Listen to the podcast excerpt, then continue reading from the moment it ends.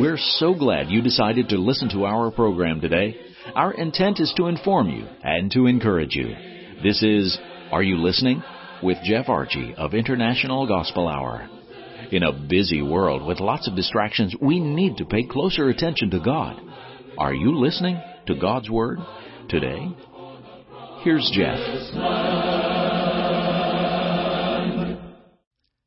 A thank you to our brother and friend Jay Webb for those kind words and for our introduction. And thank you everyone. Today we want you to know the Lord has need of you. Let's talk about that in just a moment. Here on the International Gospel Hour, we'd love for you to take a few moments and go to our website at internationalgospelhour.com. Feel free to peruse our website and see what is available. There are free downloads, there's a place to request a Bible course, and we'd love to hear from you here on the International Gospel Hour. That's our website of internationalgospelhour.com. We hope to see your visit there. Let's begin today with a beautiful account of the Lord Jesus Christ from Luke the 11th chapter beginning with verse 1. That's Luke the 11th chapter beginning with verse 1. And when they came nigh unto Jerusalem, unto Bethphage and Bethany at the Mount of Olives, he sendeth forth two of his disciples, and saith unto them, Go your way into the village over against you, and as soon as you be entered into it, you shall find a colt tied, whereon never man sat. Loose him and bring him. And if any man say unto you, Why do you this? Say ye that the Lord hath need of him, and straightway he will send him hither. And they went their way and found the colt tied by the door without in a place where two ways met, and they loose him. And certain of them that stood there said unto them, What do ye loosing the colt? And they said unto them, Even as Jesus had commanded, and they let them go. And they brought the colt to Jesus, and cast their garments on him, and he sat upon him.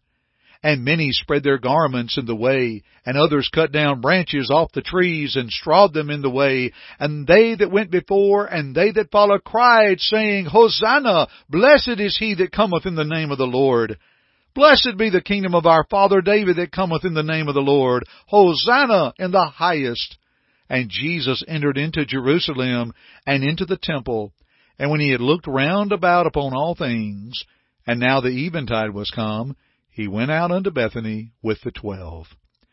Oh, again, what a beautiful account of the King of Kings and Lord of Lords, as Paul declared Christ in 1 Timothy 6.15. Let us ask something. Why did the Lord need this colt? Well, one is to fulfill the prophecy of Scripture. In Zechariah 9, 9 and 10, Rejoice greatly, O daughter of Zion. Shout, O daughter of Jerusalem. Behold, thy king cometh unto thee. He is just, and having salvation, lowly, and riding upon a donkey, and upon a colt, the foal of a donkey. And I will cut off the chariot from Ephraim, and the horse from Jerusalem, and the battle bow shall be cut off. And he shall speak peace unto the heathen, and his dominion shall be from sea even to sea, and from the river even to the ends of the earth. You see, this part in the life of Jesus was fulfilling the prophecy of the Scripture. Secondly, to make his entry in Jerusalem as the Messiah, not on a horse of war, but in humility upon a colt, a young one. That's why the Lord needed him that little colt, or upon that donkey, upon a colt, the foal. Regardless of size, this little one served a purpose. He supported the king. That's a beautiful account again from the New Testament, but I want us to think for a moment of the request, the Lord hath need of him. You know, we asked the question as we began or made the statement, we want you to know the Lord has need of you. Have we ever stopped to consider that the Lord hath need of us? You know, by our lives, one can support and uphold the King, Jesus Christ. I submit to you, first of all, dear friends, that the Lord hath need of men who will be, for example, Christians. When they asked the question in Acts 2 and verse 37, Men and brethren, what shall we do? They asked upon the moment they heard the gospel and they were pricked in their hearts. They asked, What shall we do? And of course the response of Peter was, Repent and be baptized, every one of you, in the name of Jesus Christ, for the remission of your sins, and you shall receive the gift of the Holy Spirit.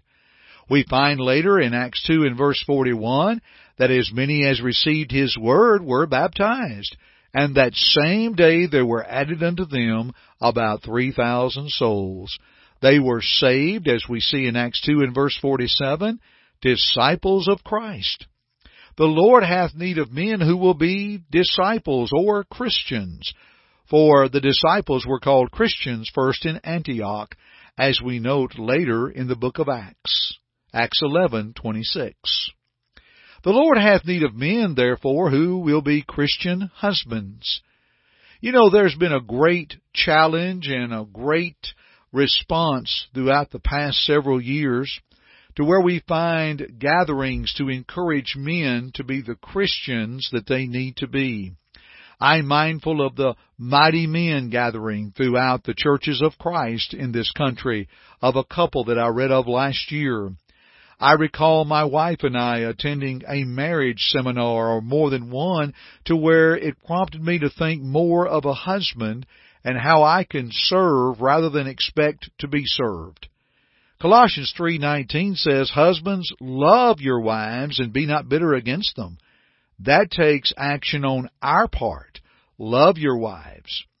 You know, good men, what a wonderful thing to grow in the knowledge of loving our wives. Listen to 1 Peter 3 7.